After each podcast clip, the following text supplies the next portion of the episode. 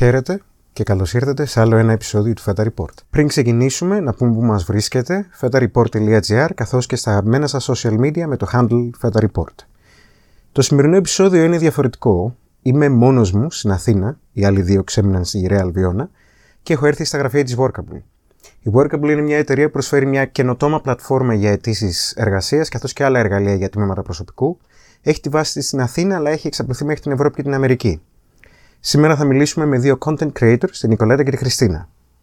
Καλησπέρα, κορίτσια. Θα θέλατε να κάνετε μια μικρή εισαγωγή για τους ακροατές μας; Καλησπέρα σε όλους. Ε, είμαι η Νικολέτα και είμαι content writer στην Workable. Η Workable ε, φτιάχνει software για πρόσληψη προσωπικού. Είναι ουσιαστικά ένα ATS, ένα Applicant Tracking System. Ε, είμαι εδώ τρία χρόνια και ο ρόλος μου είναι να ε, κάνω έρευνες και κάνω ε, συνεντεύξεις έτσι ώστε να βρω τις καλύτερες πρακτικές πάνω στο HR και στο recruiting. Ε, γράφω άρθρα δίνοντας συμβουλές όσο μπορώ για να μπορέσω να κάνω αυτή τη διαδικασία καλύτερη για όλες τις εταιρείες και να τους βοηθήσω να προσλαμβάνουν ε, κόσμο πολύ πιο εύκολα και πολύ πιο αποδοτικά.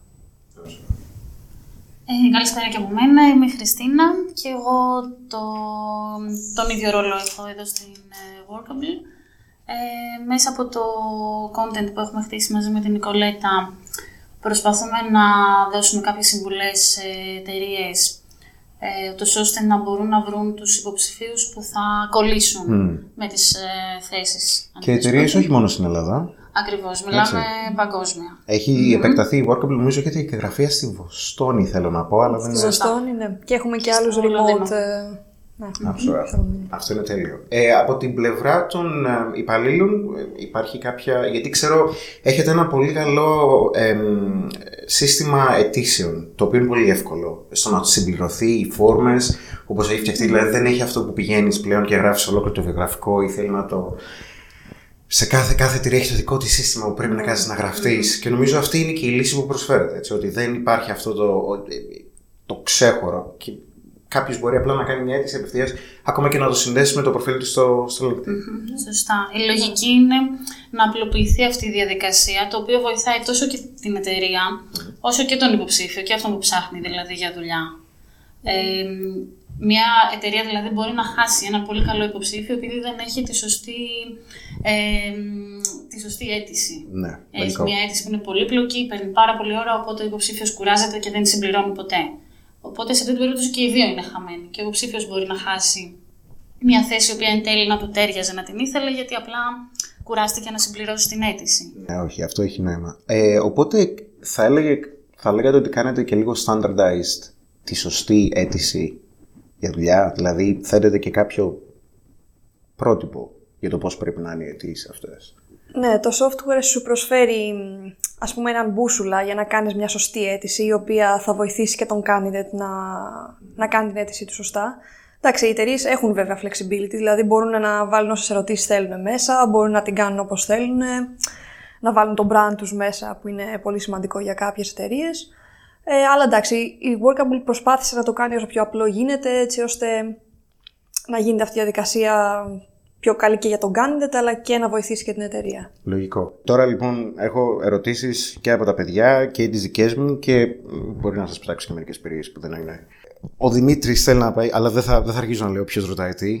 Μιας και η Workable εξυπη- εξυπηρετεί εταιρείες σε όλο τον κόσμο. Έχετε συλλέξει κάποια δεδομένα σχετικά με τις περισσότερες αιτήσεις, γενικότερα με τις συνήθειες των Ελλήνων α, ποιοι- που φεύγουν, αν φεύγουν προς ε, κάποια συγκεκριμένη χώρα; Υπάρχει έτσι κάποιο σύστημα το οποίο έχετε δει ότι ακολουθείτε συνήθως; Ε, εννοείς αν έχουμε data, μ, εννοείς αν έχουμε data για το π.χ. πόσο χρόνο παίρνει μια αίτηση για να συμπληρωθεί; Και αυτό θα ήταν ενδιαφέρον. Απλά να ρωτιέμαι εάν. Διότι ξέρω, εντάξει, είναι συνήθως σε μια αίτηση δεν μαζεύεις την εθνικότητα. Έτσι, δεν είναι από τα, από τα, από τα πράγματα που θα ρωτήσεις.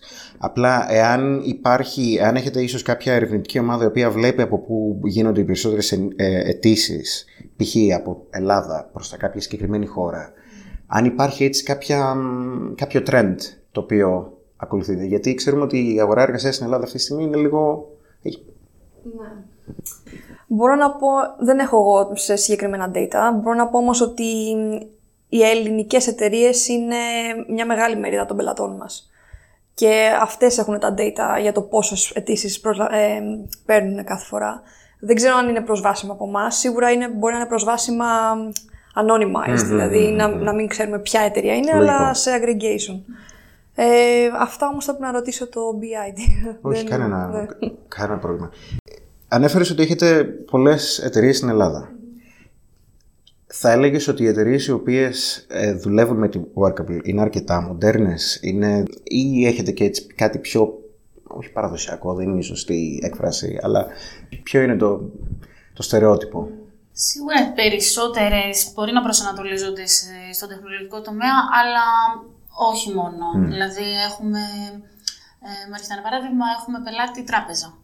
Οπότε σίγουρα ταιριάζει στο πιο παραδοσιακό ναι, ναι, που λες. Ε, νομίζω ότι το ζητούμενο είναι να θέλει η εταιρεία να κάνει πιο μοντέρνα την ε, διαδικασία, όχι μόνο της αίτησης, επειδή επικεντρωθήκαμε λίγο σε αυτό, αλλά και στη συνέχεια το πώς αξιολογεί τον, ε, τους υποψηφίους, πώς τους περνάει στα διάφορα στάδια, να θέλει λίγο να το κάνει πιο ε, σύγχρονο και πιο γρήγορο και πιο αποτελεσματικό όλο αυτό.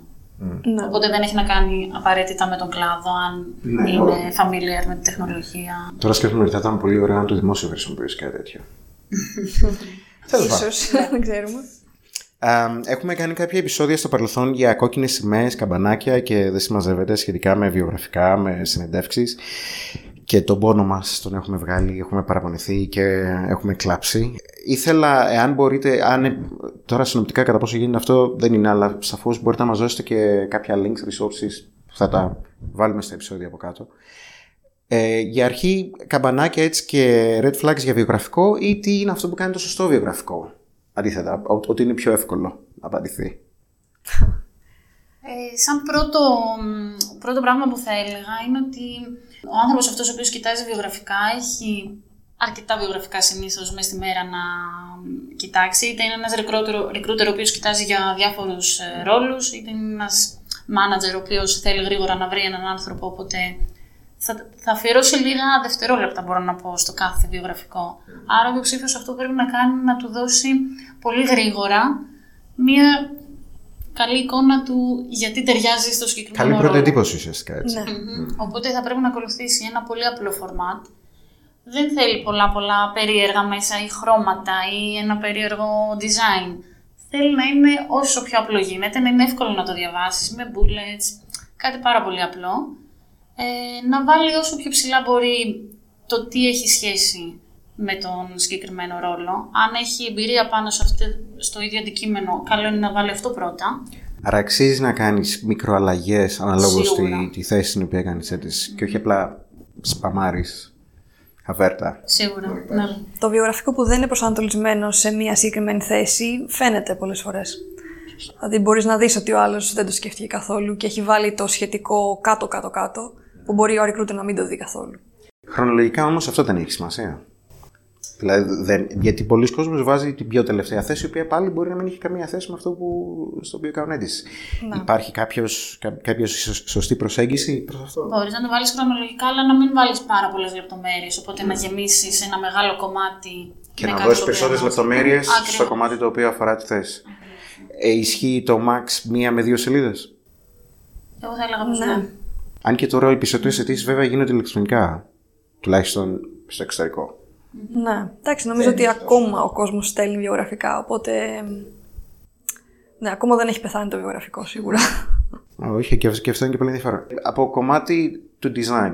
Έχω δει πάρα πολύ στο δικό μου τον κλάδο, επειδή είμαστε ευαίσθητες ψυχές και πρέπει να, όλα να δείχνουν όμορφα και πρέπει και δεν γίνεται άμα δεν βάλουμε και λίγο χρώμα παραπάνω και δεν παίξει και κανένα logo κάπου πολλοί κόσμος βάζει τα skills του και βάζει αστεράκια, ε, ε, πώς να το πω, υπάρχει κάποιος τρόπος να μπορώ να το περιγράψω. Formatting περίεργο. Ναι, πούμε. ότι έχω 4 από 5 γνώση σε HTML, στο, στο Hipsy, το οποίο δεν βγάζει νόημα, γιατί δεν υπάρχει κάποιο standardized επίπεδο.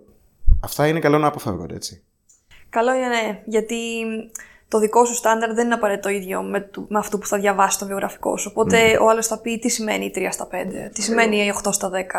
Δεν του λέει κάτι, αυτό δεν του δίνει κάποια πληροφορία. Και επίσης ένα σημαντικό πράγμα είναι ότι το format, το βιογραφικό, το κάνει πιο δυσανάγνωστο για συστήματα.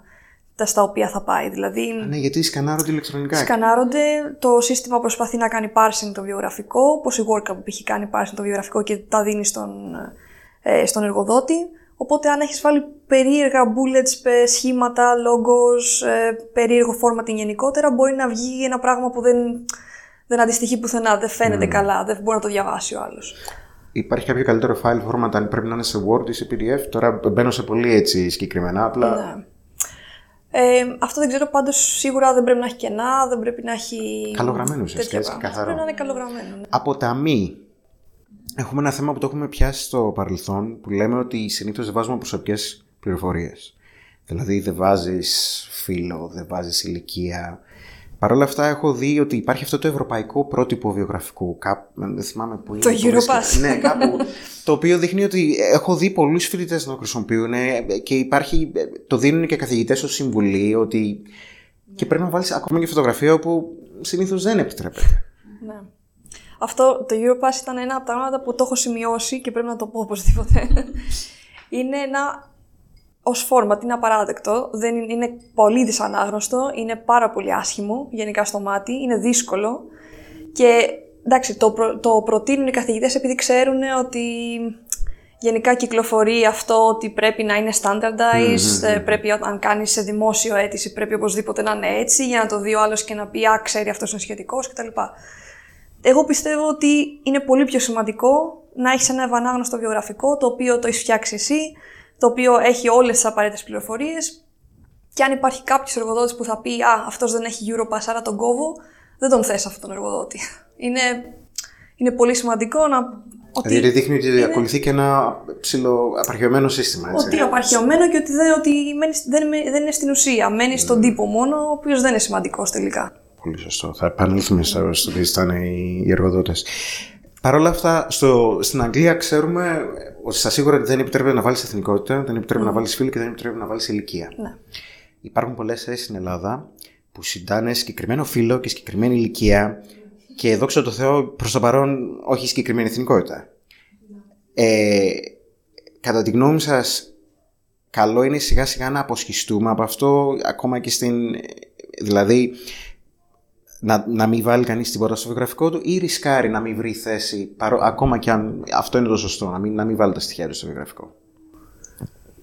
Ε, καλό θα ήταν όντως να μην τα βάλει. Mm. Ε, από εκεί και πέρα, εντάξει, μπορώ να φανταστώ ότι ένας άνθρωπος ο οποίος μπορεί να θέλει πάρα πολύ να βρει δουλειά και να δυσκολεύεται. Θα κάνεις ό,τι, ό,τι χρειαστεί, έτσι. Θα κάνεις ό,τι χρειαστεί. Απ' την άλλη, αντίστοιχα και ο εργοδότης, αν θέλει να τα βρει αυτά τα στοιχεία, θα τα βρει. Οπότε ναι, όχι, δεν είναι ψέμα. Ναι, πολύ καλά τα λες. Γιατί φαντάζομαι είναι από τα πρώτα πράγματα που κάνουν οι εργοδότες είναι να τις κάνουν social media όποιον, όποιο κάνει αίτηση. Ού, και αυτό είναι μια καλή ερώτηση βασικά. Ποια είναι τα, τα, τα πρέπει και τα μη πρέπει σχετικά με την παρουσία μας online. Δηλαδή, άμα έχω ε, Twitter ε, profile picture με μαγιό, κάνει, δεν κάνει; Εντάξει, θα μπορεί να φανεί κάπω unprofessional σε κάποιους. Εντάξει, ανάλογα και ποιο είναι το social media. Δηλαδή, αν, είναι, αν μιλάμε για το Facebook, τότε εννοείται μπορείς να βάλεις ό,τι θέλεις. Δεν θα σου πει ο εργοδότης τώρα. Με, με εξαίρεση. Φίλο, με εξαίρεση. Εντάξει, δεν τον κάνεις φίλο. ναι, εντάξει, με εξαίρεση κάτι που είναι offensive, κάτι που είναι προσλητικό.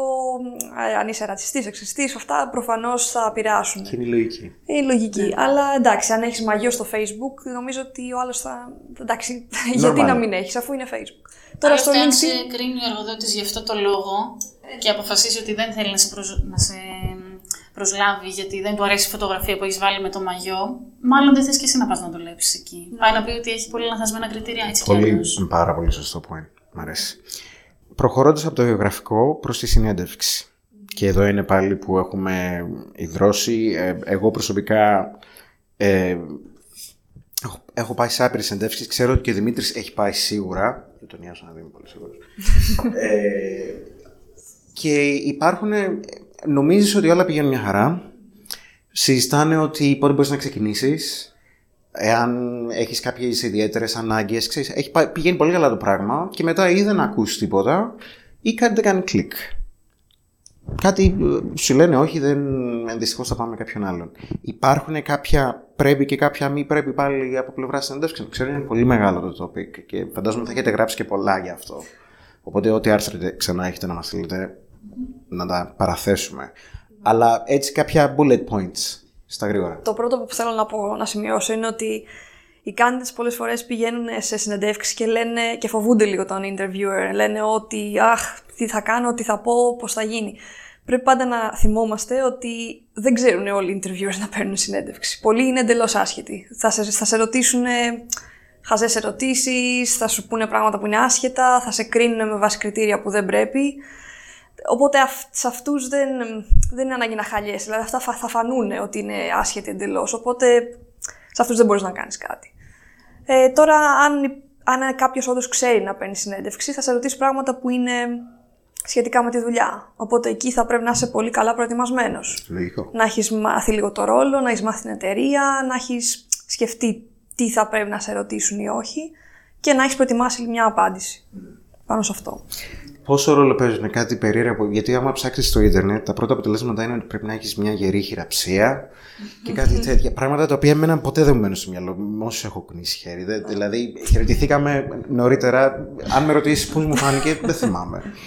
Ε, αυτά μετράνε. Κάτι πολύ έτσι κλεισέ. Το κακό είναι ότι κάποιοι δίνουν σημασία σε αυτά. Αν ε, θες τη γνώμη μου, δεν θα έπρεπε. Δηλαδή, πάλι πρέπει να δούμε την ουσία. Το αν εγώ, επειδή συζητάμε τώρα και έχω νευρικότητα, κούνησα λίγο περίεργα τα χέρια μου ή έξισα λίγο την πλάτη μου, ε, δεν θα έπρεπε να έχει σημασία. Το θέμα είναι να μπορώ να κάνω τη δουλειά. Ε, επειδή όμως η πραγματικότητα είναι ότι κάποιοι μπορεί να δώσουν σημασία σε αυτό, ειδικά αν πρόκειται για κάποιους ρόλους όπως είναι στις πωλήσεις. Οπότε θα μιλάς με κόσμο. Και σου λέει θέλω να είναι. Ναι.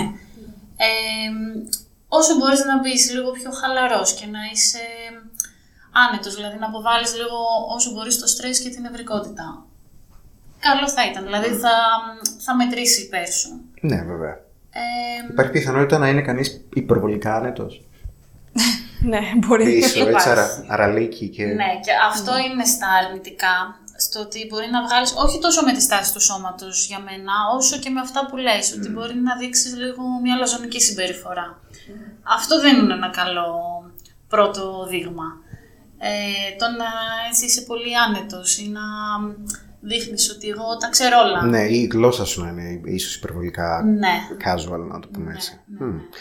Ε, σε μία από τις συνέντευξεις που είχα πάει, θυμάμαι το feedback που είχα πάρει, ήταν ότι ήμουν πολύ απολογητικός. Mm-hmm. Σε φάση ότι με συγχωρείτε και σας ταλαιπωρώ και έχω αργήσει και πρέπει να στήσω και δεν λειτουργούν τα μικρόφωνα και συγγνώμη παιδιά και καθυστερώ.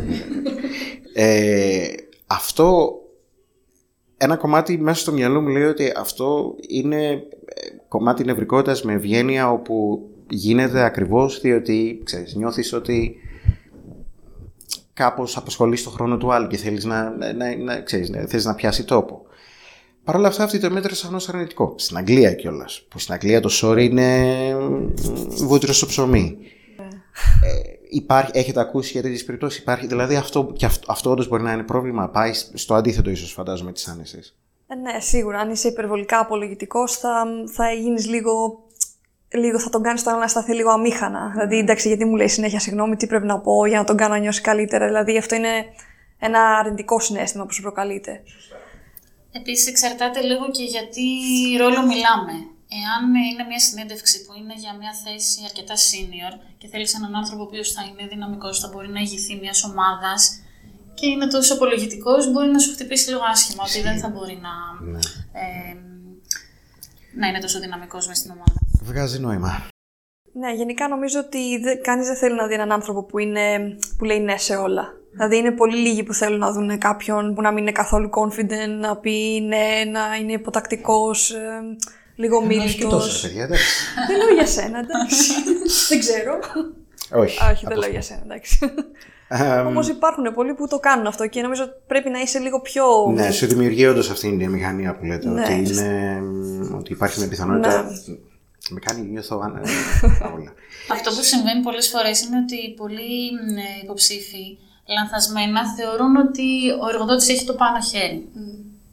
Και αυτό δεν ισχύει. Δεν ισχύει. Ή τέλος πάντων δεν θα έπρεπε να ισχύει. Δεν θα έπρεπε να μπει ο υποψήφιος στη συνέντευξη με αυτό το πράγμα στο μυαλό του. Γιατί, όπως είπες πριν, ότι νιώθω ότι σου απασχολώ το χρόνο, ότι ε, καθυστέρησα ή οτιδήποτε, ή Ε, είσαι εδώ για να με ακούσεις, είσαι και εσύ για να ακούσεις τον εργοδότη. Ισχύει. Είσαι και εσύ για να ακούσεις ε, τι ακριβώς είναι αυτός ο ρόλος. Αυτό που διάβασα στο job description. Τι άλλο, τι παραπάνω έχεις να μου πεις τώρα εσύ. Θέλω κι εγώ να έρθω να δουλέψω εδώ. Οπότε, αν το δεις λίγο έτσι. στον άλλον. Ακριβώς. Και ρωτάει. Κάποιοι εργοδότες, ειδικά στην Ελλάδα που έχει κρίση, αρχίζουν να λένε ότι εντάξει, έχω το πάνω χέρι, έχω 100 υποψηφίους να διαλέξω, άρα εσύ είσαι, εσύ είσαι τίποτα, ένας από τους ένας από τους 100 υποψηφίους. Στην πραγματικότητα δεν είναι έτσι. Όταν είναι ανοιχτή μια θέση, σου κοστίζει πάρα πολλά χρήματα. Και επίσης, αν προσλάβεις τον λάθο τον λάθος άνθρωπο, θα σου κοστίσει ακόμη περισσότερο. Και να τον αντικαταστήσεις και να τον απολύσεις, για να τον κάνει να τον εκπαιδεύσεις. Δηλαδή, όλα αυτά τα ξέρουν. Ξέρουν ότι υπάρχει μεγάλο κόστος. Απλά προσπαθούν να μην στο δείξουν ότι είσαι τόσο σημαντικός. Απλά, ε, όχι, γιατί έχεις έχεις απόλυτο δίκιο και η κατάσταση έτσι όπως έχει φτάσει στην Ελλάδα και με το, τον κόσμο που τον εκμεταλλεύεται ή δούλεψε για μένα μια εβδομάδα δωρεάν και μετά από Ναι, μια ναι, ναι, εβδομάδα ακριβώς. δεν μου κάνεις και α, ο επόμενος Ξανά. και, ναι, Ναι, και, ναι. και το πάνε λίγο σε ρί. Η αλήθεια είναι ότι, χρειά, ότι θέλει μια εξυγίανση το σύστημα όπως λειτουργεί στην Ελλάδα τουλάχιστον. Όχι, έχεις απόλυτο δίκιο. Ε, να προχωρήσω στην πλευρά των τεστ, όπου ξέρω ότι ο, ο Μίτσος τουλάχιστον το έχει μεγάλο θέμα. Ε, ίσως μια εξήγηση από εσάς γιατί γίνονται και πού αποσκοπούν. Ε, διότι δεν ξέρω αν έχει, αν έχει τύχει να διαβάσει να ακούσετε το, το επεισόδιο. Ε, εντάξει, έχουμε ταλαιπωρηθεί, μας δίνουν πολλά τεστ, μας δίνουν, εμένα προσωπικά μου έχουν πει θέλουμε να μας σχεδιάσει ένα ολόκληρο app μέσα σε μια εβδομάδα. Ε, και πολλές φορές αυτό το τεστ έχει να κάνει με την ίδια τη δουλειά που κάνουν αυτοί που μ, λες τώρα ουσιαστικά δουλεύω τσάμπα. Και πάει πίσω σε αυτό με τον Έλληνα εργοδότη ότι έλα δούλεψε για μένα και θα σε πληρώσω και τε- τελικά δεν κάθεται. Κοίτα, η ύπαρξη των τεστ είναι καλή σε γενικές γραμμές, επειδή είναι πολύ πιο, ένας πιο αντικειμενικός τρόπος για να μπορέσεις να αξιολογήσεις τον υποψήφιο. Δηλαδή, στη συνέντευξη πολλές φορές μπορεί να αξιολογήσεις την προσωπικότητα, το πώς ε, ντύνεται, το πώς μιλάει, ενώ το τεστ είναι η δουλειά του. Δηλαδή, αυτό που πραγματικά μετράει για μια δουλειά. Οπότε είναι καλό σε γενικές γραμμές να υπάρχουν τεστ. Τώρα, σίγουρα κάποιοι εργοδότες πηγαίνουν πολύ μακριά και λένε: Ωραία, θα βρούμε τους υποψηφίους να μας κάνουν τη δουλειά που πρέπει να γίνει ούτως ή άλλως. Εντάξει, σε αυτές τις περιπτώσεις, εσύ ως candidate πρέπει να πεις: Ευχαρίστως να το κάνω, αλλά πρέπει να πληρωθώ γιατί θα μου πάρει υπερβολικά χρόνο. Άρα αξίζει, δηλαδή αυτό, ε, διότι υπάρχει ο φόβος ότι αν το πεις αυτό θα φας χ. Αν όμως είναι ένας εργοδότης που δεν είναι και πάρα πολύ αυτοί, είναι συγκεκριμένοι που θα σου πούνε να δουλέψεις τόσο πολύ για τίποτα, αυτός ο εργοδότης θα σε εκμεταλλευτεί και μετά. Δηλαδή θα μπει σε μια εταιρεία, σε έναν χώρο που σίγουρα θα σε εκμεταλλευτούν. Επίσης έχει νόημα να καταλάβεις ε, πώς έχουν σκοπό να το χρησιμοποιήσουν αυτό το τεστ. Δηλαδή μπορεί να σου δώσουν κάτι το οποίο όντως ε, προσωμιάζει την ε, δουλειά, γιατί θέλουν να καταλάβουν εάν μπορείς να την κάνεις. Ε, εκεί έχει να κάνει αυτό ακριβώς με το πώς θα το χρησιμοποιήσουν και με- μετά. Θα κάτσουν να δουν την κάθε λεπτομέρεια από το τεστ που έχεις κάνει ή θέλουν απλά να καταλάβουν το γενικό τρόπο σκέψης σου. Ναι, ε, και συνήθως αυτά είναι εύκολα σε, πάμε στο Ντεβιλίκι, φαντάζομαι, και στο ε, γενικότερα προγραμματισμός και design. Αυτά είναι. Αυτό φαντάζομαι, εντάξει, ναι, συγγνώμη. Αλλού περιπλέκει το πράγμα. Όχι, αλλού.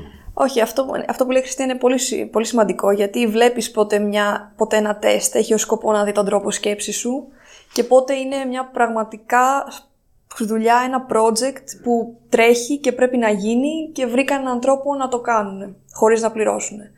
Αν είναι μια, ένα τεστ με τρεις ερωτήσεις και σου, δίσουν, θα σου δώσουν τρει- τέσσερις μέρες ας πούμε για να απαντήσεις αυτές τις τρεις ερωτήσεις που είναι γενικές και πρέπει να λίγο να το ψάξεις, λίγο να σκεφτείς κάπως.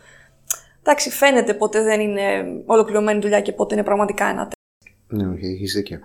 Ε, ωραία, τώρα που μπαίνουμε στα βαριά του Δημήτρη κυρίως, Um, φορές τυχαίνει η περιγραφή που έχουμε από το προσωπικό, το HR και γενικότερα το όλο job description, ακόμα και κατά τη διάρκεια της συνέντευξης, ε, σου δίνεται μία χή εντύπωση, όπου μετά μπαίνει στη θέση, όλα αυτά, όλα αυτά είναι τραβημένα από τη ζωή του Δημήτρη, έτσι μην και τελικά καταλήγεις με ένα manager ο οποίος σου λέει δεν με νοιάζει τι άκουσες εσύ στη συνέντευξη ή τι έλεγε το description, εμείς θα το κάνουμε έτσι ή θα κάνουμε αυτό.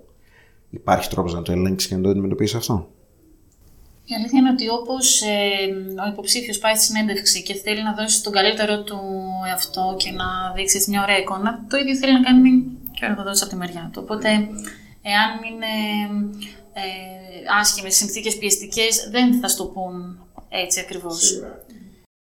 Αυτό που μπορείς εσύ να κάνεις κατά τη διάρκεια της συνέντευξης είναι να μπορέσεις να, να προσπαθήσεις να μπεις βαθιά στο day to day. Δηλαδή να κάνεις ερωτήσεις συγκεκριμένα για να καταλάβεις πώς είναι η καθημερινότητα πάνω στη δουλειά, με ποιους ανθρώπους συνεργάζεσαι, με ποιο τρόπο συνεργάζεσαι, πώς παίρνεις feedback από το manager σου. Να κάνεις έτσι κάποιες πολύ συγκεκριμένες ερωτήσεις για να το διαπιστώσεις και από εκεί και πέρα γενικότερα για το περιβάλλον και για τον ε, ε, τρόπο που δουλεύει η εταιρεία μπορείς να μάθεις πληροφορίες εκτός, όχι στη διάρκεια της συνέντευξης. Δηλαδή, εάν έχεις γνωστούς που έχουν εργαστεί, που εργάζονται εκεί, αν μπορείς μέσω social media να ψάξεις, όπως αντίστοιχα μπορεί να έψαχνε ο εργοδότης για σένα, αντίστοιχα να ψάξεις και εσύ, ε, τόσο ώστε να σχηματίσεις μια πιο καλή εικόνα. Οπότε είναι καλή συμβολή να βρεις εργαζόμενους της εταιρείας στο LinkedIn. Λέω τώρα, ένα παράδειγμα. Και να του στείλεις ένα μήνυμα και να πεις: Ξέρεις κάτι, σκέφτομαι να κάνω έτσι για αυτή τη θέση ποια είναι η γνώμη σου, πώς είναι τα πράγματα. Ή αυτό σε βάζει σε μία αρνητική, δηλαδή το βλέπω ως δίκοπο μαχαίρι λίγο. Ναι, το να στείλεις έτσι ένα μήνυμα σε έναν τυχαίο άνθρωπο που δεν το ξέρεις, δεν ξέρεις ακριβώς τι ρόλο έχει μέσα στην εταιρεία, δεν ξέρεις τις συνθήκες, τις σχέσεις μέσα στην εταιρεία και ξαφνικά να του στείλεις ένα μήνυμα χωρίς να έχετε μιλήσει προηγουμένως, χωρίς να έχετε γνωριστεί από κάπου και να τον ρωτήσεις αυτό, φαίνεται λίγο ε, ότι είσαι λίγο περίεργος ίσως, ότι... Ε, δηλαδή, σε φάση να βγούμε να πιούμε ένα καφέ, ας πούμε, να, σου, να σε ρωτήσω κάποια πράγματα για την εταιρεία. Ναι, νομίζω ότι περισσότερο θα το βλέπαν λίγο ύποπτα, ξέρεις. Τι ναι. θέλει αυτός τώρα, γιατί με ρωτάει και δεν νομίζω θα πάρεις και ειλικρινή απάντηση, γιατί μπορεί να πει ο άλλος ε, πρέπει να προσέχω τι θα πω. Δεν ξέρω, άμα έχω κάποιο πρόβλημα. Γιατί μπορεί να με ψαρεύει από την πλευρά της εταιρεία. Μπορεί να με ψαρεύει, γιατί μπορεί να είναι κάποιος που θα πάει να το βγάλει το μήνυμά μου στο, στη φόρα στο LinkedIn και θα γίνει χαμός μετά. Δηλαδή δεν εμπιστεύεσαι τόσο εύκολα κάποιον άγνωστο. Γι' αυτό υπάρχουν sites σαν, σαν τον Glassdoor βέβαια, mm. που είναι, έχουν τα ανώνυμα reviews. Ναι, θέλω να πιαστούμε από το Glassdoor σε κάποια φάση, ναι. διότι έπεσε στην αντίληψή μου ότι πολλοί κόσμοι στην Ελλάδα τουλάχιστον δεν το έχει ακούσει και, και, και κάνουν πολύ καλό έργο πρέπει να πω. Πάμε πάλι πίσω σε ένα πόνο του Δημήτρη, ότι πολλές φορές στη, στη συνέντευξη το είχαμε συστήσει αυτό και στις ε, κόκκινες σημαίες. Σου λένε υποσχέσεις της φάσης ότι έλα εσύ και εμείς θα φτιάξουμε ομάδα γύρω σου ή θα κάνουμε εκείνο ή θα, θα πιάσουμε κάποια στιγμή αφού τελειώσουμε αυτό το πρώτο project θα καταπιαστούμε με αυτό στο οποίο έχεις μεγαλύτερη ειδικότητα, πράγματα τα οποία στο τέλος ίσως και ποτέ δεν γίνονται. Υπάρχουν, έχεις, μπορείς, να κάνει, μπορείς με κάποιο τρόπο να, να το κουμπώσεις ότι ναι, έτσι θα γίνει. Αν μιλάμε για να μπει σε συμβόλαιο, ας πούμε, δεν νομίζω ότι γίνεται αυτό.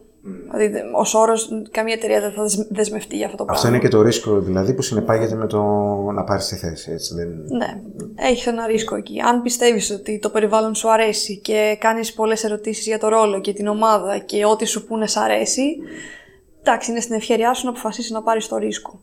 Και μετά να έρθεις, όταν πάρεις τη θέση, να έρθεις με ένα κανονικό πλάνο και να πεις: Να, είπαμε να προσλάβουμε ένα άτομο τώρα, ένα άτομο μετά ε, χρειάζομαι αυτόν και αυτόν, χρειάζομαι copywriter, χρειάζομαι έναν dev ας πούμε ακόμα και εσύ να το σπρώξεις από τη θέση και μετά. Αλλά πριν, δεν ξέρω, είναι λίγο δύσκολο. Ναι, όχι. Ε, και βγάζει και νόημα. Και εμένα θα μου φαίνεται περίοδο. Δεν, δεν υπάρχει. Εκτός και αν υπογράψεις κάποιο συμβούλιο που φαντάζομαι και εκείνοι θα έχουν κάποια συγκεκριμένη απέτηση. Πιθανότατα. Ναι. Πάμε πάλι. Ε, με την καμένη γούνα του Δημήτρη να πιαστούμε λίγο. Ε, ότι ο Δημήτρης έχει γράψει όλες τις ερωτήσεις. Ο, Δημήτρης έχει γράψει πολλές από τις ερωτήσεις, οι οποίες είναι οι πολύ βαριές και σοβαρές. Η, η αλήθεια είναι ότι εγώ και ο Ιάσονας είμαστε χαζοχαρούμενοι λίγο της παρέας.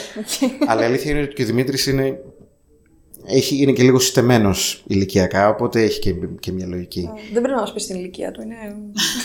ε, εντάξει, υποθέσουμε ότι, ότι, ότι ναι, μεγαλύτερο και από του τρεις μας τουλάχιστον, σίγουρα.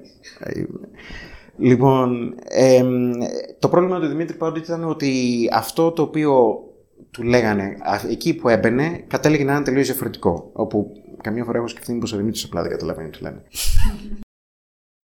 λοιπόν, υπάρχει κάποιος τρόπος πέρα από. Έχουμε Glassdoor, έχουμε LinkedIn. Υπάρχουν άλλα εργαλεία με τα οποία κάποιος μπορεί να, ψα... να, να ψαχουλέψει και να σκαλίσει πληροφορίες για τη θέση για την εταιρεία στην οποία θέλει να πάει. Εκτός από να ρωτήσει τη συνέντευξη. Πολύ βασικό. ναι. ναι, και εκτός από να ρωτήσεις στη συνέντευξη, ναι. Διότι αυτό, η λογική του είναι ότι αυτό που θα σου υποσχεθεί δεν θα είναι αυτό το οποίο θα, θα πάρεις ουσιαστικά.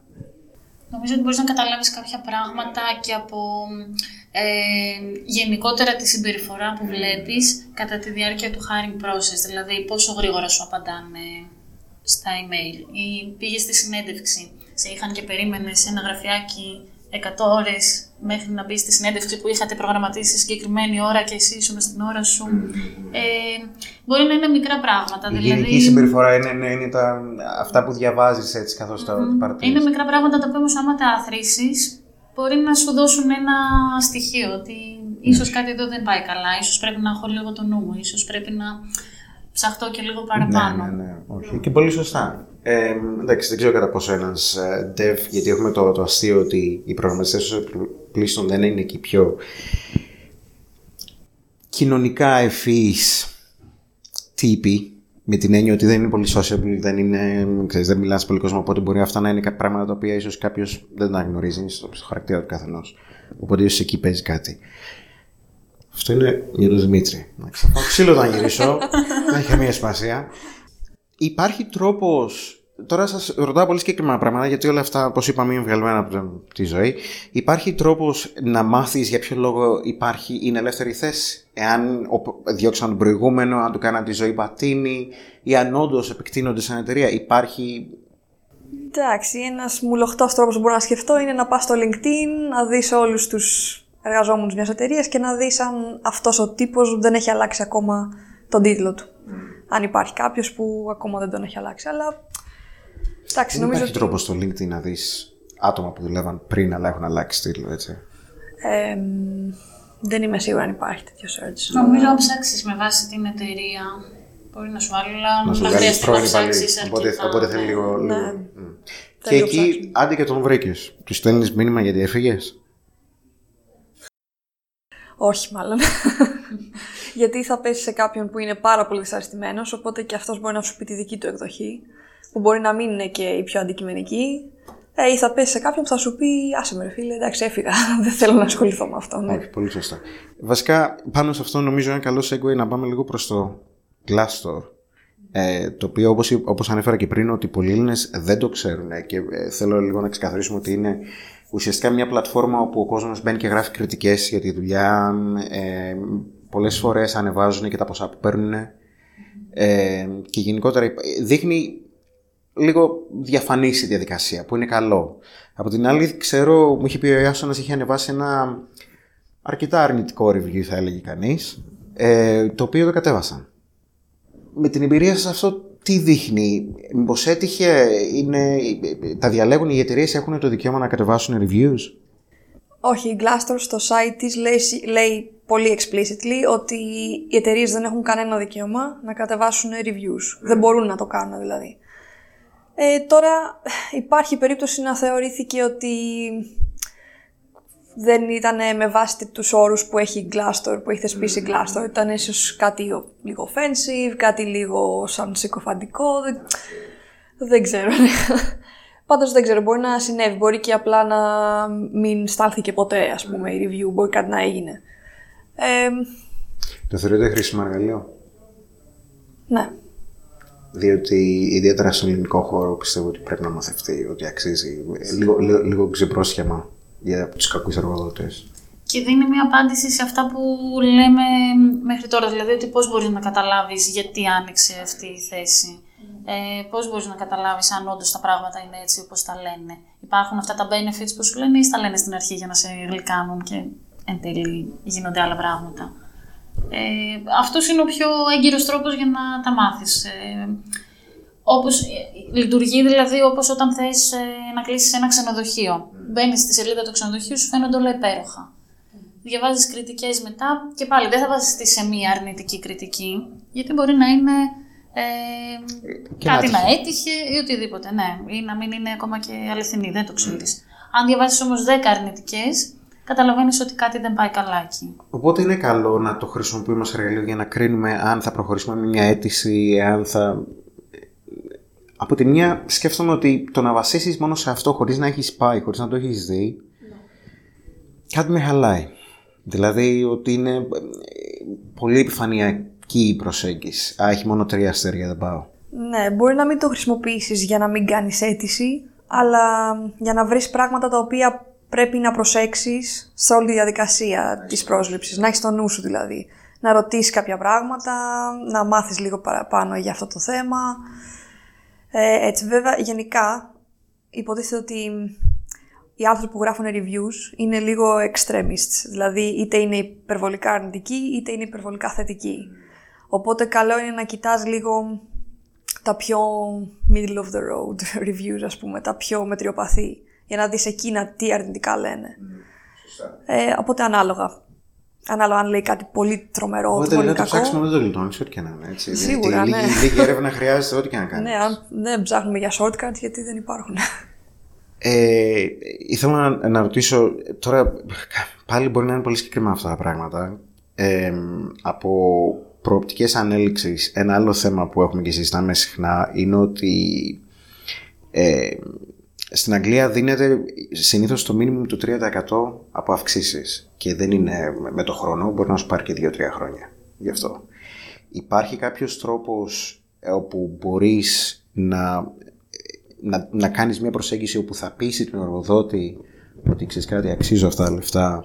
Γιατί υπάρχει ένας μεγάλος φόβος. Γενικά, όσον αφορά τι το ζητάω αύξηση, είναι ε, ο περισσότερος κόσμος έχω την εντύπωση, τουλάχιστον στο, στο τεχνολογικό τομέα, ότι πηδάνε από θέση σε θέση μέσα σε 2-3 χρόνια. Ε, δεν ξέρω αν είναι σωστό, σωστός αυτός ο μέσος όρος.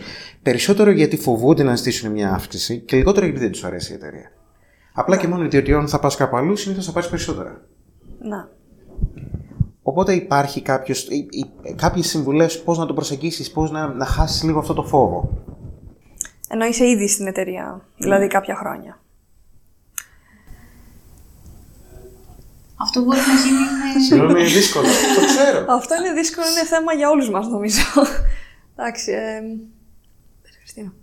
Ε, ναι, ότι μπορείς να το κάνεις ε, καταρχήν και μέσα στο μυαλό σου να έχεις βάλει κάποια όρια ότι κλείνοντας ένα χρόνο, ε, κλείνοντας δύο χρόνια θα κάνω μια κουβέντα, θα κάνω μια ανασκόπηση του τι έχω κάνει στην εταιρεία, τι, πώς έχω εξελιχθεί, τι, πάνω σε τι καινούργια project δουλέψαμε, ε, ούτως ώστε να έχεις κάτι να παρουσιάσεις, να έχω κάνει αυτά, άρα θεωρώ ότι μπορώ να πάρω μια, άξι- μια αύξηση ε, τόσο τα 100. Ε, και νομίζω αυτό γίνεται λίγο βάζοντας και εσύ κάποια διαστήματα, ότι μόλις ολοκληρώσουμε αυτό το project για παράδειγμα ή μόλις εγώ κλείσω τόσο διάστημα στην εταιρεία. Ε, και αυτό μπορεί να γίνει ακόμα και στην αρχή, κατά τη διάρκεια της πρόσληψης. Μπορεί να υπάρχει κάποιο negotiation στο salary. Από εκεί καιρό θα αλλάξει κάτι. Ακριβώς, να πεις δηλαδή, δεν, θα, δεν μπορείς να πεις όταν δεν έχεις προσληφθεί ακόμα ότι θέλω μέσα σε 6 μήνες να μου κάνετε 10% αύξηση. Μπορείς να πεις όμως ότι στο πρώτο εξάμενο που θα δείτε τη δουλειά μου, να ξανασυζητήσουμε το θέμα του μισθού. Ναι, να το βάλεις στο θέμα, ναι. Οπότε να το έχεις, ε, να το έχεις φέρει δηλαδή στο τραπέζι. Όχι να φτάσεις σε ένα σημείο, να έχουν περάσει τρία χρόνια που είσαι στην εταιρεία και να πας τότε φοβισμένα να πεις θέλω μια αύξηση. Δεν βγαίνω ρε παιδιά, δεν βγαίνω. Γιατί εκεί αντίστοιχα και ο εργοδότης μπορεί να σου πει: Οκ, θα το δούμε εν καιρό. Και, ok». Οπότε δεν έχει πια και εσύ υπομονή. Έχουν περάσει ήδη τρία χρόνια. Όσο πιο νωρίς το, ε, το συζητήσεις, τόσο πιο γρήγορα εν τέλει θα μπορέσεις να εξελιχθείς. Επίσης πρέπει να είσαι confident ότι το αξίζεις την αύξηση. Δηλαδή να πας και να ζητήσεις και να πεις ότι ξέρεις, Έχω θέλω κάνει αυτά και αύξηση. αυτά και αυτά και αυτά. Ακριβώς. Ακριβώς, έχω κάνει αυτά και αυτά και θ- πιστεύω ότι πρέπει να πληρώνομαι παραπάνω. Και να μην πας να πεις ότι σας παρακαλώ δώστε μου γιατί έχω υποθήκη το σπίτι μου. γιατί ο εργοδότης θα σου πει και εγώ ρε φίλε δεν βγαίνω. Ναι. Και εγώ έχω πρόβλημα. Οπότε δεν έχει νόημα. Αυτό, η, η επίκληση στο συνέστημα δεν, είναι- δεν πρέπει ποτέ να γίνεται. Μμ, Καλό, καλό αυτό, καλό. Γιατί, ε, ναι. Ε, η, η γνώμη σας ποια είναι για... Πολλοί κόσμος παίζει το χαρτί του, της παρέτησης. Ότι θα βρω άλλη θέση και θα του δοθεί κάποια χ αύξηση όπου μετά θα πει ναι θα κάτσει. Αυτό συνήθως οδηγεί σε καλά αποτελέσματα ή δημιουργεί κάποιο είδους animosity μεταξύ του προϊσταμένου και του υπαλλήλου ότι ξέρεις κάτι είναι με το ένα πόδι έξω από την πόρτα. Να. Υπάρχει μια έρευνα ε, για αυτό το θέμα. ότι μετά από τρεις μήνες περίπου ε, φεύγουν ούτως ή άλλως. Όταν μετά αφού του γίνει. Άπαξ και το ανακοινώσουν Ναι. δηλαδή. Δηλαδή, ανακοινώνεις ότι παρετήσει και λες ότι για να μείνω θέλω παραπάνω λεφτά. Και στα δίνουν τελικά και μετά από περίπου τρεις μήνες έχει φύγει ούτως ή άλλως. Γιατί συνήθως αυτό είναι επειδή το πρόβλημά σου δεν είναι τα λεφτά. Τα λεφτά τα χρησιμοποιείς ως λίγο μια διέξοδο για να μείνεις, να μην ξεβολευτεί λίγο από τη θέση σου. Όχι με κακή έννοια. Ότι Να εντάξει, πεις είναι και το. τον εαυτό σου να κάτσει ουσιαστικά. Ναι, είναι το εργασιακό σου περιβάλλον, το έχεις συνηθίσει. Εντάξει, η αγορά εργασία είναι δύσκολη, δεν θες να φύγεις, αλλά είσαι δυσαρεστημένο. Και γι' αυτό θεωρείς ότι ο μισθός μπορεί να σε σώσει λιγάκι, να σου πει ότι. να σου δώσει αυτό το έναυσμα να κάτσεις. Ε, αυτό δυστυχώς δεν γίνεται πολλές φορές. Μετά τα προβλήματα γίνονται όλο και μεγαλύτερα και τελικά φεύγεις. Από το έχει, εκεί πλέον έχει χαλάσει. Ναι, έχει χαλάσει δουλειά. δεν- Μάλιστα. Ε, ένα από τα μ, πολλά προβλήματα τα οποία τουλάχιστον εγώ τα έχω αντιμετωπίσει στο δικό μου επαγγελματικό χώρο. Ε, αλλά ξανά, είμαι Αγγλία, το περιβάλλον είναι διαφορετικό. Υπάρχουν κάποιες ε, δίωδοι. Άμα έχει προβλήματα με την εταιρεία σου, άμα σου έχουν δημιουργήσει κάποιο θέμα, ή άμα δεν έχουν φερθεί σωστά, ή άμα δεν έχουν γίνει κάποιες πληρωμές σωστά, ε, που σημαίνει ότι έχεις πρόβλημα και με το ίδιο το HR ε, τμήμα. Από από πλευράς εξωτερικού, λοιπόν, ξέρω ότι υπάρχουν ε, ε, κάποιες υπηρεσίες οι οποίες ίσως είναι συνδεδεμένες με την ε, κυβέρνηση που μπορείς να πας, να ζητήσει κάποιες συμβουλές. Έτσι, το κέντρο που ξέρω εγώ μ, συμβουλών του, του πολίτη, δεν ξέρω πώς μεταφράζεται στα ελληνικά. Και εντάξει, κάπως τι, τι βρίσκεις. Ελλάδα, αν κάποιος έχει προβλήματα με τον εργοδότη του ή με το HR department, με κάτι τέτοιο, ε, υπάρχει κάπου που να μπορεί να απευθυνθεί και να λύσει αυτό το πρόβλημα; Γιατί πάλι έχω την εντύπωση ότι είμαστε λίγο φοβισμένος λαός όσον αφορά το πώς ε, αντιδρούμε σε αυτά τα πράγματα με εργοδότες, με υπαλλήλους κτλ. Μπορώ να πω. Ε, βασικά, σε αυτές τις περιπτώσεις είναι καλό να συμβουλεύεις πρώτα ένα δικηγόρο. Δηλαδή, να μην το πας εντελώς τυφλά, να ρωτήσεις τον δικηγόρο ποια είναι τα δικαιώματά μου, ε, μου χρωστάει ο εργοδότης, τι μπορώ να του κάνω για να μου τα δώσει πίσω, ας πούμε. Ε, ή το εργασιακό περιβάλλον είναι τοξικό, μ, έχω παρενόχληση, τέτοια θέματα. Καλό είναι πάντα ο δικηγόρος να σου πει τι θα κάνεις. Τώρα, μετά μπορείς να πας σε επιθεώρηση εργασίας, φυσικά, η οποία είναι λίγο δύσκολο να, να βγάλεις άκρη από εκεί. Δηλαδή, η επιθεώρηση εργασίας θα σου κάνει, το πολύ πολύ θα σου κάνει είναι να κλείσει ένα ραντεβού με τον εργοδότη σου και να έρθει ένας εκπρόσωπος του εργοδότη σου και να πας και εσύ με τον δικηγόρο σου και να συζητήσετε εκεί μπροστά στον, ε, στον αρμόδιο της επιθεώρησης εργασίας και να τα αυτό, βρείτε. αυτό είναι couples therapy, δεν είναι ε, επιθεώρηση εργασίας. Αυτό είναι ελάτε το ζευγάρι να συζητήσει τα Ναι, προβλήματά σας. ακριβώς αυτό είναι που κάνει η επιθεώρηση εργασίας. Ε, εντάξει, και μετά φυσικά υπάρχει. Εδώ στην Ελλάδα δεν έχουμε συνδικαλισμό τόσο διαδεδομένο. Ε, δεν ξέρω αν στην Αγγλία υπάρχουν πολλά Σε μερικούς unions. τομείς. Δυστυχώς όχι στο Ακριβώς, δικό. ναι. Ε, σε μερικούς τομείς που υπάρχουν unions, λοιπόν, συνδικαλιστικές οργανώσεις, νομίζω είναι καλή λύση. Γιατί αυτές οι οργανώσεις μπορεί να έχουν και δικηγόρους που να τους έχουν εκείνοι. Έχουν μεγαλύτερη ισχύ ως... Έχουν μεγαλύτερη ισχύ, μπορούν να κάνουν ε, εντάξει, και ακόμα και απεργίες και τέτοια για σοβαρά θέματα. Δηλαδή, αν μια επιχείρηση έχει να πληρώσει τους εργαζόμενους της πέντε μήνες, ε, πιστεύω ότι είναι καλό να κάνουν μια απεργία να, και να διεκδικήσουν τα δεδουλευμένα τους. Είναι πάρα πολύ σημαντικό. Δεν μπορεί να δουλεύεις τζάμπα. Ναι, όχι, Κανείς δεν εντάξει, πρέπει να το ε, κάνει αυτό. Εννοείται. Και εννοείται, ξέρω πολλούς ανθρώπους που το έχουν κάνει αυτό, γιατί λένε εντάξει, θα μου τα δώσει κάποια στιγμή, ενώ αν φύγω δεν θα τα πάρω ποτέ. Αυτό είναι, πιάνει Αυτό στην είναι. ανάγκη. Και... Ναι, είναι στην ανάγκη, αλλά εκείνη τη στιγμή εκεί πρέπει να πας ή, σε ένα- ή στην επιθεώρηση ή στο- σε ένα συνδικαλιστικό όργανο. Τέλος πάντων, να κάνεις κάτι συλλογικά με αυτές τις περιπτώσεις. Εντάξει, αρχίζουμε τώρα αυτή την κουβέντα, είναι λίγο ξένη στην Ελλάδα, έτσι. Ναι, δηλαδή και- δεν- και στην ελληνική πραγματικότητα που η απεργία Ναι. έχει συνδεθεί με κάτι πολύ συγκεκριμένο το οποίο συνήθως ναι, το ναι, έχει κακοκοιτάμε. αρνητική χροιά ακριβώς. Αλλά στην ουσία είναι το μοναδικό πράγμα που μπορείς να κάνεις σε αυτές τις περιπτώσεις. Δηλαδή, οκ, μπορεί να έχεις έναν καλό εργοδότη που να μην σε πληρώνει επειδή όντως δεν έχει και να πάτε στην επιθεώρηση να τα βρείτε εκεί μπροστά στον αρμόδιο, ας πούμε, και να, να σου πει, να σου δεσμευτεί ότι σε έξι μήνες θα στα δώσω. Και να γίνει όντως αυτό. Αλλά είναι σπάνιο. Πρέπει ο άλλος να είναι πραγματικά να, να νοιάζεται για τους εργαζόμενους του σε τέτοιες περιπτώσεις. Δύσκολο. Δεν ξέρω.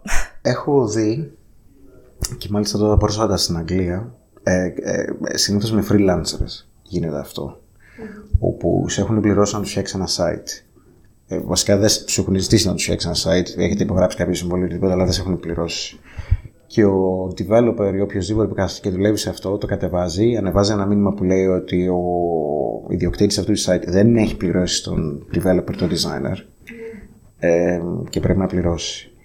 Και το άλλο που είδα πρόσφατα ήταν που κάποιος έδωσε λεφτά και έφτιαξε μεγάλες πινακίδες με τη φωτογραφία του εργοδότη. Αυτός είναι ο Bob. Ο Bob δεν πληρώνει, ο Bob ζητάει πάρα πολλά. Ε, ξέρω εγώ, εδώ και έξι μήνες έχω δουλέψει για τον Bob. Έτσι. Bob πλήρωσε. Κάτι, κάτι τέτοιο. Είναι μια ακραία μορφή Glassdoor. Ναι. είναι, ναι, είναι λίγο βγαίνω και το, και το φωνάζω σε μια τέτοια φάση. Αλλά εντάξει, από την πλευρά το ένα μπορεί να είναι συκοφαντική τη φήμη, φαντάζομαι, το, τα βάζεις και τη φωτογραφία και όλα στον ανθρώπου. Από την άλλη, μπορείς να κατεβάσεις τη δουλειά που έχεις κάνει Πώς, ε, το έχετε ακούσει, έχει γίνει πουθενά αυτό στην Ελλάδα. Ναι, αυτό είναι λίγο περίεργο, δηλαδή πρέπει να ξέρεις τον νόμο γι' αυτό. Θεωρητικά, όταν σε προσλαμβάνει κάποιος για να κάνεις μια δουλειά, η δουλειά σου ανήκει σε εκείνον. Ε, αλλά δεν ξέρω τι γίνεται αν δεν σε πληρώσει. Οπότε εκεί είναι νομικό το θέμα. Δηλαδή μπορεί ούτως ή άλλως να είναι δική του δουλειά γιατί σου έδωσε access στο site, σου έδωσε access στο, στα tools, στην τεχνοτροπία, δεν ξέρω. Και να του ανήκει ούτως ή άλλως, ακόμα και αν δεν σε πληρώσει. Φυσικά υποχρεούται να σε πληρώσει. Αλλά δεν μπορείς να το κατεβάσεις έτσι απλά. Αλλά καλό είναι να ξέρεις αν, νομικά στέκει αυτό. Οπότε καλό είναι να το πας όχι με, με παιδιαρίστικους. Κατά μία ναι, έννοια ναι. τρόπους, έτσι, να το πας όσο πιο επαγγελματικά γίνεται για να είσαι καλυμμένος κι εσύ ναι. και να μην την πάθεις. Μια ερώτηση που έχω εδώ είναι πόσο σημαντικό είναι το LinkedIn και αν ισχύει, αν έχει την ίδια ισχύ σε όλα τα industries. Γιατί πλέον έχει γίνει το Facebook για δουλειά. Εδώ που τα λέμε, έχει γίνει και λίγο Facebook με την κάθε ιστορία που ανεβάζει ο καθένας. Αλλά το θεωρείται σημαντικό εργαλείο. Θεωρείται ότι αν κάποιος δεν έχει LinkedIn, ιδιαίτερα δε μένει στο τεχνολογικό τομέα, είναι κακό σημάδι; Δεν θέλω να ότι λειτουργεί ανάποδα, δηλαδή ότι εάν ε, είμαι εγώ εργοδότης και θέλω να βρω υποψηφίους και έχω δει έναν ε, καλό και βλέπω ότι δεν έχει LinkedIn, mm. α, θα τον απορρίψω. Mm. Δεν θα έλεγα ότι λειτουργεί έτσι. Αν όμως κάποιος ψάχνει μέσω LinkedIn να βρει υποψηφίους, εσύ δεν έχεις, άρα δεν θα σε βρει ποτέ, Απλά δεν θα σε βρει ποτέ, οπότε δεν θα γίνει η επαφή. Το λέω με την έννοια διότι όποτε γνωρίζεις κάποιον και σου λένε δεν έχω Facebook, έτσι το κοιτάμε σαν εξωγήινο. Οπότε ίσως το LinkedIn έχει έρθει πλέον σε αυτή τη φάση που δημιουργεί αυτή την αίσθηση. Ε, γενικότερα όμως, π.χ. έχει αυτή την ευκολία που έχει με τη Workable, όπου μπορείς με, με το πάτημα ενός κουμπιού να φορτώσεις όλος το CV και να κάνεις αίτηση μέσα από το σύστημα της Workable, το οποίο είναι, πρέπει να πω ότι μου έχει λύσει τα χέρια πολλές φορές. Ε, έχει κάποιες τέτοιες ευκολίες. Παρ' όλα αυτά θεωρείται ότι είναι εντάξει. Δηλαδή και να μην το έχει, δεν χάθει ο κόσμος. Αρκεί να. Αν και με πιο φθηνό τρόπο κάνει αιτήσει εδώ τα λέμε. Είναι και λίγο δύσκολο έτσι. Είναι λίγο... Έχει... Πέρα από εσάς και το LinkedIn δεν μπορώ να σκεφτώ άλλα. Όπου και, και, τα, και τις φόρμες της Workable συνήθω τι βρίσκεις μέσα από το LinkedIn. Στη δικιά μου εμπειρία τουλάχιστον. Τις αγγελίες. Τις αγγελίες, ναι. Εντάξει, νομίζω ότι εξαρτάται σε ποιο τομέα είσαι. Νομίζω ότι για πωλήσεις και για marketing είναι σημαντικό να έχεις LinkedIn, αν είσαι σε αυτά τα industries. Τώρα, αν είσαι, αν κάνεις κάποια χειρονακτική εργασία, ίσως οι αγγελίες δεν θα μπουν και μέσω ίντερνετ ή θα, ή θα μπουν ή δεν θα περιμένουν από σένα να είσαι τεχνολογικά, ε, πώς είναι το αντίθετο αλφάβητος, αλφαβητισμένος. Όχι, ναι. Ε, επίσης, αν, είσαι, αν έχεις πάρα πολύ ζήτηση, αν είσαι data scientist, ας πούμε, που data scientist άνεργος δεν υπάρχει. Ή τέλος πάντων είναι πάρα πολύ εύκολο να βρεις δουλειά. Ε, τότε το LinkedIn θα, είναι, θα έχει βοηθητικό ρόλο, αλλά δεν θα είναι και απαραίτητο. Δηλαδή, μπορείς εύκολα να κάνεις μια αίτηση σε μια εταιρεία και έχεις πολύ μεγάλες πιθανότητες να σε πάρουν. Επίσης, έχει να κάνει και με το. πέρα από το industry και με την χώρα. Mm. Ε, δηλαδή, στην Ελλάδα, θεωρώ ότι θα βρεις δουλειά και χωρίς να έχεις LinkedIn ή αυτό που είπα και πριν, ότι δεν θα σε κοιτάξει κάποιος πολύ στραβά άμα του πεις δεν έχω. Mm. Ε, εάν όμως θέλεις να είσαι στην Ελλάδα και θες να βρεις δουλειά στο εξωτερικό, πρέπει να φτιάξεις. Ναι, εντάξει, όχι αυτό. Στη Γερμανία υπάρχει, υπάρχει το Zing, νομίζω επίσης. Α, έχουν, υπάρχει και άλλο σύστημα; Ναι. Ε, είναι περίπου σαν το LinkedIn και υπάρχει, νομίζω είναι γερμανικό, αλλά υπάρχει σε πολλές χώρες. Κάποιοι το κάνουν. Ναι. Ενδιαφέρον. Αυτό δεν το ήξερα. Ε, έχετε τυχόν χώρο stories τίποτα έτσι τρομακτικό από που να έχετε δει είτε από πλευράς εταιριών και απαιτήσεις τους, είτε από πλευράς υπαλλήλων. Ε, γενικότερα, μιας και είστε στο χώρο, οι δικές μου ιστορίες πρέπει να είναι child's play. Πρέπει να, έχετε, να έχουν δει τα μάτια σας, ποιος ξέρει. Ναι, όλοι έχουμε ακούσει. Ε, Ό,τι μπορεί να μοιραστείτε, μπορεί να, να χρησιμοποιήσετε άλλες πληροφορίες, να αναγνωριστούν πρόσωπα. Μιλούσαμε για, για φωτογραφίες πριν στο βιογραφικό, νομίζω, τι αναφέραμε. Ε, ένα από τα πολύ περίεργα stories που έχω ακούσει είναι ότι μια εταιρεία που έχει πολιτές ε, κοιτούσε ο διευθυντής του HR ένα βιογραφικό και λέει στη μαθητευόμενη του, η οποία είναι φίλη μου και μου τα είπε, ε, ότι κοίταξε, αυτή η κοπέλα έχει πάρα πολλά προσόντα για πολίτρια, είναι πάρα πολύ καλή, φαίνεται, έχει εμπειρία κτλ. Αλλά η φωτογραφία, στη φωτογραφία της δείχνει πάρα πολύ άγρια. Και γι' αυτό δεν θα την πάρω, θα, θα την απορρίψω. Και της το έλεγε αυτό επειδή ήταν, ξέρεις, ήταν μαθητευόμενη του και της μάθαινε πώς να κάνει αυτό το CV screening που λέμε, να, να κάνει αξιολόγηση τα, τα βιογραφικά. Και του λέει η φίλη μου, εντάξει, η άγρια φωτογραφία της έχει τα προσόντα, ήταν πολίτρια, μπορούμε να την καλέσουμε για συνέντευξη. Και της λέει, ε, ας πρόσεχε, ας έβαζε άλλη φωτογραφία. Α, ούτε κάνει για συνέντευξη, όχι σε φάση ότι. Όχι, όχι, την απέρριψε από το Πιστεύω ότι δεν θα ταιριάξει για την άγρια, αλλά φέρνει να τη δούμε. Όχι, όχι, την, απόρρι... την απέρριψε κατευθείαν. Τελικά πρέπει να κατεβάσει φωτογραφία με το μαγιό μου, φαίνεται. ναι, σε κάνει να αναρωτιέσαι, ξέρεις, ότι μπορεί οτιδήποτε βάλω να έχει τέτοιο αντίκτυπο που είναι χαζό, βέβαια. Δεν είναι σωστό πράγμα. Ένας εργοδότης που θα το κάνει αυτό δεν... Εντάξει, δεν μπορώ να φανταστώ ότι είχε πραγματικά λόγο. Και Κανονικά δεν θα έπρεπε να ζητάει καν φωτογραφία, έτσι. Κανονικά δεν θα έπρεπε. Διότι βλέπω ακόμα και τώρα πινακίδες, ζητείτε ε, κοπέλα 30 με 40 μέχρι εκεί. Όπου, όπου έχουμε αποκλείσει στην Ελλάδα ένα. Από, αν έχεις περάσει μισό αιώνα και έπειτα, είναι σχεδόν απίθανο να βρεις εύκολα δουλειά. Ναι. Γι' αυτό και να μην βάζουμε και προσωπικές πληροφορίες στα βιογραφικά. Όπως; Οικογενειακή κατάσταση, ηλικία, διεύθυνση.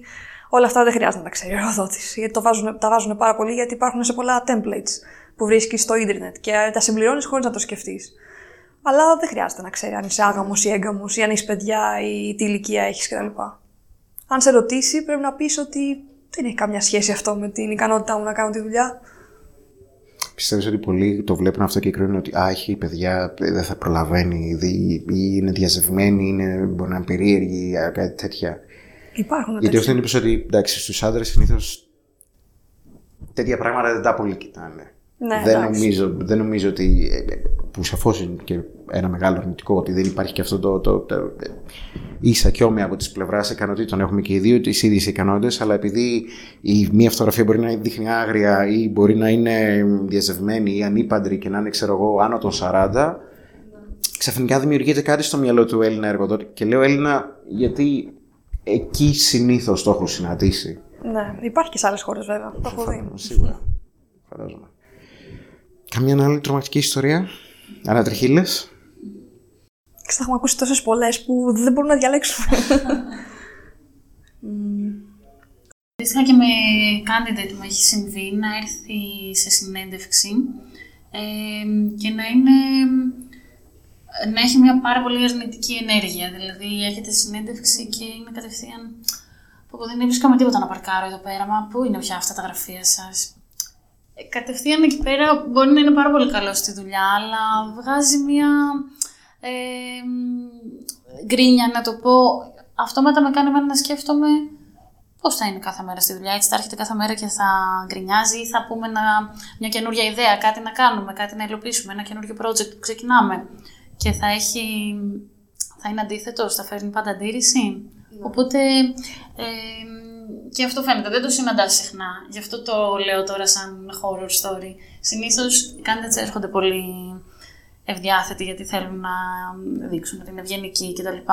Αλλά έχει συμβεί και αυτό, οπότε κατευθείαν και αυτό δίνει ένα στίγμα. Ε, η αλήθεια είναι ότι βέβαια έχουμε καλές και κακές μέρες. Δηλαδή υπάρχουν μέρες που πας στη δουλειά και θες. Σίγουρα. Αν μπορούσες δηλαδή να πατήσεις καν το πόδι σου, λες να στρίψω στο στενό και να γυρίσεις στο σπίτι, θες να το κάνεις. Ε, Εντάξει, στη συνέντευξη έχεις μία ευκαιρία. Στη συνέντευξη αυτό θέλεις να βάλεις το, το, ναι. το καλύτερο σου αυτό ουσιαστικά. Πήγα να ρωτήσω για τρομακτικές ιστορίες από πλευράς Workable. Άστο, το βάζουμε στην άκρη. Ε, Έχοντας έρθει τώρα στα γραφεία σας βλέπω μια εταιρεία όπου δεν έχω ξαναδεί κάτι παρόμοιο στα ελληνικά δρόμενα. Και εγώ ε, έχει τύχει να δουλέψω σε σχετικά μοντέρνες να τις κάνει θεός εταιρείες στην Ελλάδα. Γενικότερα, τι σας προσφέρει ως, εάν, εάν φυσικά μπορείτε και να απαντήσετε και να, και να πείτε, γιατί, γιατί βλέπω νέα παιδιά, βλέπω τρομερά γραφεία άνετα με, με χώρους που μπορείς να πας μόνος σου να σκεφτείς, να κάνεις, να συνεθείς, με έχετε μια υπέροχη κουζίνα, εκείνο το σαλονάκι με τα καθίσματα που δεν μπορείς να κάτσεις παρά μόνο να ξαπλώσεις. Έχεις... Ένα PlayStation 4 ακριβώς εδώ απέναντι. Μπράβο. Βεβαίως. Μόνο FIFA, αλλά οπότε, ε, εντάξει. Οπότε, κάτι άλλο. οπότε έχετε, έχετε τέτοια πράγματα και σαφώς φαίνεται, δείχνετε ότι έχετε μια κουλτούρα η οποία είναι πολύ όπως σύνθεστε προς τα έξω ε, που έχουμε, ε, εντάξει, αυτό με, το, με, με τα τραπέζια του ping pong έχει παραγίνει βέβαια στην, στην Αγγλία, το, το έχουμε παρακάνει, όλοι έχουμε γίνει, πάμε για τους Ολυμπιακούς.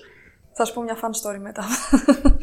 Ε, σας προσφέρει τι άλλο γενικά, εάν μπορούσα να το παρουσιάσετε σαν πακέτο; Σαν benefits. Εάν θέλετε, και αν θέλετε να προσλάβετε και κάποιον ο οποίος μπορεί να ακούει. Κοίτα, η Workable γενικά είναι σπάνια εταιρεία, όπως είπες στα ελληνικά δεδομένα. Ε, φαίνεται ότι νοιάζεται να περνάμε καλά εδώ μέσα. Δηλαδή, άμα δεις τα γραφεία μας όλο αυτό που περιέγραψες, είναι επειδή θέλουν να είμαστε άνετα. Δηλαδή να μπορούμε να μετακινηθούμε εύκολα, να μιλήσουμε με τους άλλους, να χαλαρώσουμε λιγάκι, γιατί οι άνθρωποι είμαστε, θέλουμε ένα διάλειμμα. Ε, έχουμε και την πέργολα έξω, μπορεί να βγούμε να λιαστούμε λιγάκι, είναι πάρα πολύ σημαντικό. Ε, ναι, είναι αυτό που ότι μια εταιρεία δεν είναι μόνο οι άνθρωποι για να δουλεύουν, είναι για να νιώθουν καλά μέσα στην εταιρεία. Και νομίζω ότι η Workable το θέλει αυτό. Mm. Εντάξει, δεν είναι όλα τέλεια και σε καμιά εταιρεία δεν είναι όλα τέλεια, αλλά η Workable φαίνεται ότι νοιάζεται γι' αυτό. Δηλαδή να είμαστε καλά εδώ πέρα, να είμαστε άνετα, να, να είναι κάποιες ώρες της ζωής μας που δεν λέμε από θα πάμε σπίτι. Είμαστε OK όσο είμαστε εδώ είμαστε καλά. Επειδή υπάρχει το όλο θέμα με τα open plan offices και με τα ξέχωρα γραφεία όπου π.χ. ξέρω ότι πολλοί προγραμματιστές ε, προτιμούν να είναι λίγο πιο isolated πιο μόνοι τους, γιατί ξέρεις, βοηθάς στη συγκέντρωση, δεν έχεις συχνές διακοπές, είσαι in the zone, κάθεσαι και γράφεις και κάνεις κτλ. Ε, Εσάς πώς σας φαίνεται αυτό, δηλαδή, τι είναι αυτό; Ξέρω ότι βλέπω σαφώς ότι υπάρχει meeting room στο οποίο μπορείς να έρθεις να κάτσεις πέρα από αυτό έχετε τη δυνατότητα, αν κάπου θέλετε να πάτε να ξεσκάσετε και να κάνετε δουλειά ήσυχα. Υπάρχει αυτό; Ε, ναι, γενικά είναι ε, open plan, αλλά υπάρχουν και μικρά γραφεία και μικρότερα από αυτό που είμαστε εδώ, που μπορείς να καθίσεις μόνος σου να κάνεις ε, δουλειά. Ε, και πάνω σε αυτό διαβάζει ένα άρθρο πρόσφατα που μου άρεσε πάρα πολύ, που έλεγε ότι δεν είναι το πρόβλημα δεν είναι ότι είναι ανοιχτός ο χώρος και είναι ο ένας δίπλα στον άλλον. Το θέμα είναι η συμπεριφορά μας. Δηλαδή, εάν καθόμαστε και μιλάμε δυνατά με τον ε, διπλανό μα ή φωνάζουμε στον απέναντι ή έχουμε το κινητό μας στο δυνατό και χτυπάει κάθε 10 λεπτά. Αυτό είναι που μπορεί να ενοχλεί και να γίνει distract, να κάνουμε distract τη δουλειά. Ε, άρα μπορείς να είσαι σε έναν ανοιχτό χώρο και να Μπορείς έτσι εύκολα, γιατί ποιο είναι το πλεονέκτημα του ανοιχτού χώρου, ότι μπορώ πολύ εύκολα να πάω και να σου μιλήσω, όχι να νιώθω ότι πρέπει να σου χτυπήσω την πόρτα ή πρέπει να σου στείλω ένα μήνυμα πρώτα. Αν λοιπόν αυτό γίνει διακριτικά, χωρίς να έρχομαι κάθε πέντε λεπτά και να σε ενοχλώ ή χωρίς να σου φωνάξω από το απέναντι διάδρομο, ε, τότε είναι ωραίο το ότι είμαστε πιο ανοιχτά, είναι, είναι πιο ωραίος και ο χώρος από το να είμαστε ο καθένας σε μικρά δωματιάκια. Αρκεί όλοι να σέβονται κοινόχρηστο χώρο. Να σέβονται και ναι, φυσικά να υπάρχει και η δυνατότητα. Αν για κάποιο λόγο θέλεις να πας να ε, καθίσεις σε ένα γραφείο μόνος σου, σε ένα δωμάτιο γιατί έχεις να κάνεις ένα call, γιατί θες να παρακολουθήσει ένα βίντεο και θες συγκέντρωση. Να έχεις και τη δυνατότητα, οπότε να μπορείς να τα συνδυάσεις. Αυτό είναι το ιδανικό για μένα. Ναι. Ε, υπάρχει μια λογική που λέει ότι ο λόγος που έχει γίνει αυτό είναι. Καλά, πέρα ότι είναι χαμηλότερο το κόστος ίσως για τον εργοδότη από το να έχει ένα ξέχωρο γραφείο για την κάθε υπάλληλο, ότι γίνεται για να υπάρχει ένας ψηλό έλεγχος. Ότι η οθόνη ουσιαστικά μοιράζεται με όλους. Ότι είναι, ξέρεις, είναι για, να σε βάλει λίγο και στο. Διότι κι εγώ σε ανοιχτό γραφείο που δουλεύω είμαι λίγο aware ποιος είναι πίσω μου, τι βλέπουμε στην οθόνη μου, αν θα στείλω, αν θα ανοίξω ξέρω εγώ, το WhatsApp και θα στείλω ένα μήνυμα ή, το Facebook ή κάτι τέτοιο. Ε, αυτό ισχύει, αυτό είναι ένας κυρίως λόγος ή είναι αυτό το team working, το τους φέρνουμε όλους κοντά, ξέρεις, πολλά και καηδονάκια, το, το όλο συνέστημα ότι είμαστε μια playful ατμόσφαιρα.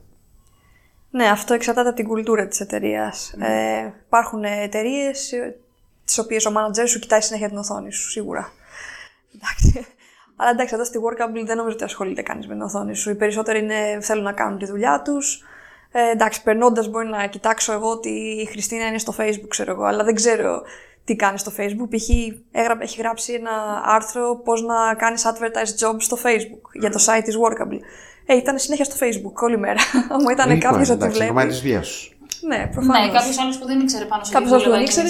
Περνώντας, θα έβλεπε την οθόνη μου όλη, μέρα, όλη τη βδομάδα εκείνη που έγραφε το άρθρο να είμαι στο Facebook.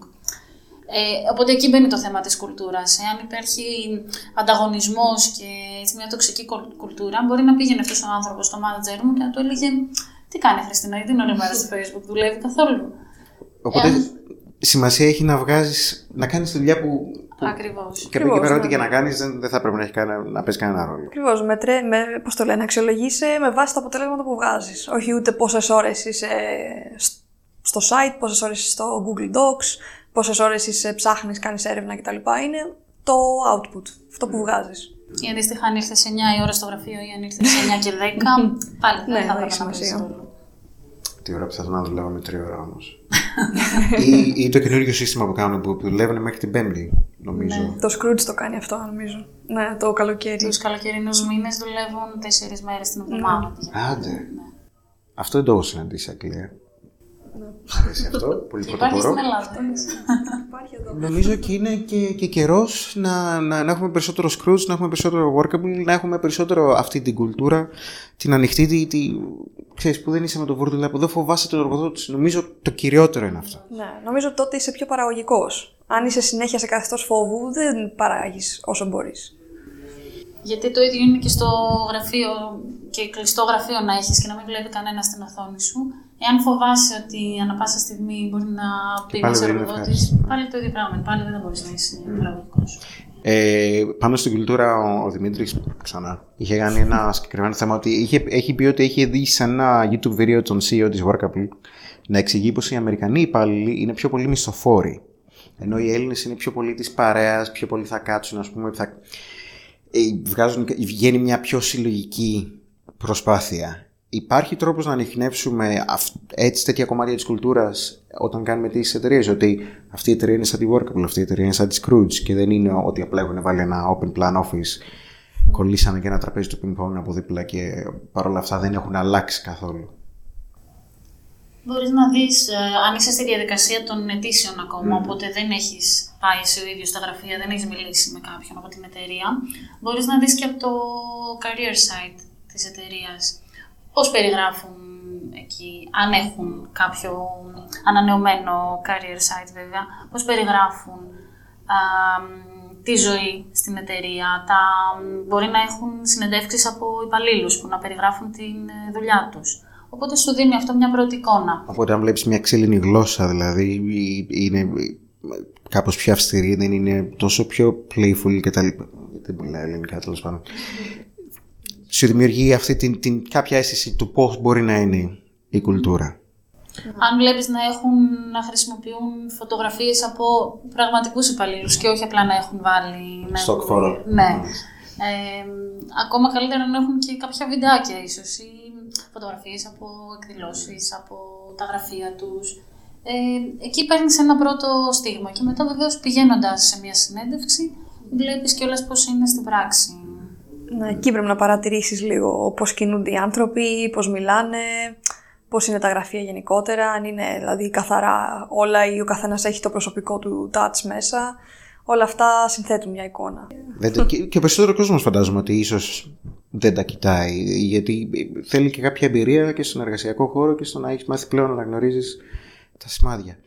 Ε, δεν θα σας ταλαιπωρήσω πολύ περισσότερο. Βασικά θα ήθελα πάρα πολύ να κάνω μια ερώτηση για, για remote working και γενικότερα να δουλεύει κανείς από το σπίτι και αν το θεωρείτε καλό ή κακό. Και θα ήθελα τη γνώμη σας γι' αυτό. Γιατί ακόμα είναι υψηλό ταμπού στην Ελλάδα. Πάλι γιατί συνέβη με το φόβο ότι ο εργοδότης δεν σε εμπιστεύεται. Γιατί εκεί καταλήγουμε. Ναι, εμείς στη Workable εδώ έχουμε μία μέρα τη βδομάδα που δικαιούμαστε όλοι να πάρουμε work from home, είναι η Τετάρτη. Την εβδομάδα; Ναι, την εβδομάδα. Ε, παλιά ήταν και πολύ περισσότερο, αλλά εντάξει, κάποιες φορές πρέπει να βάζεις λίγο όρια. Δηλαδή αυτό είναι το κλειδί, να βρεις λίγο το balance ανάμεσα στο ότι αφήνω όλους να είναι πέντε μέρες τη εβδομάδα από το, από το σπίτι, εκτός βέβαια και αν αυτό είναι το συμβόλαιό τους, εντάξει, επειδή συμβαίνουν αυτά, υπάρχουν, έχουμε remote workers. Ε, αλλά εντάξει, βρίσκεις μια, ένα balance για να μπορείς και να δώσεις τη δυνατότητα στους υπαλλήλους να, να είναι μια μέρα σπίτι, να πάρουν ε, μια παραγγελία, να κάτσουν λίγο να ξεκουραστούν παραπάνω γιατί το commute είναι πολύ μεγάλο. Εντάξει, αυτά νομίζω χρειάζονται. Το χρησιμοποιείτε εσείς καθόλου; Ή... Ναι, ναι. Ναι. Οι περισσότεροι ναι. Άρα, πολύ μου αρέσει. Ένα τελευταίο.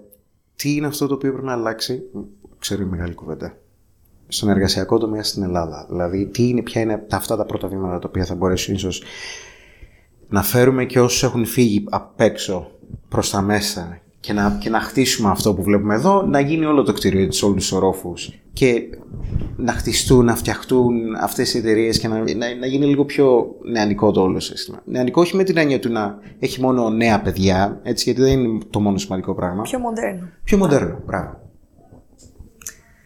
Μεγάλη κουβέντα αυτή. Είναι, είναι βαριά, ναι, οπότε Νομίζω ότι ξεκινάει λίγο με το να σκεφτεί μ, ο εργοδότης από τη μεριά του, ε, όπως έλεγε πριν και η Νικολέτα, ποια είναι αυτά τα πράγματα που μπορεί να τον κάνουν τον εργαζόμενο να είναι χαρούμενος ε, την ώρα που βρίσκεται στη δουλειά. Γιατί, και όχι να τον κάνουν να είναι χαρούμενος γιατί έτσι απλά το θέλει, γιατί αυτό συνδέεται και με το πόσο παραγωγικός θα είναι.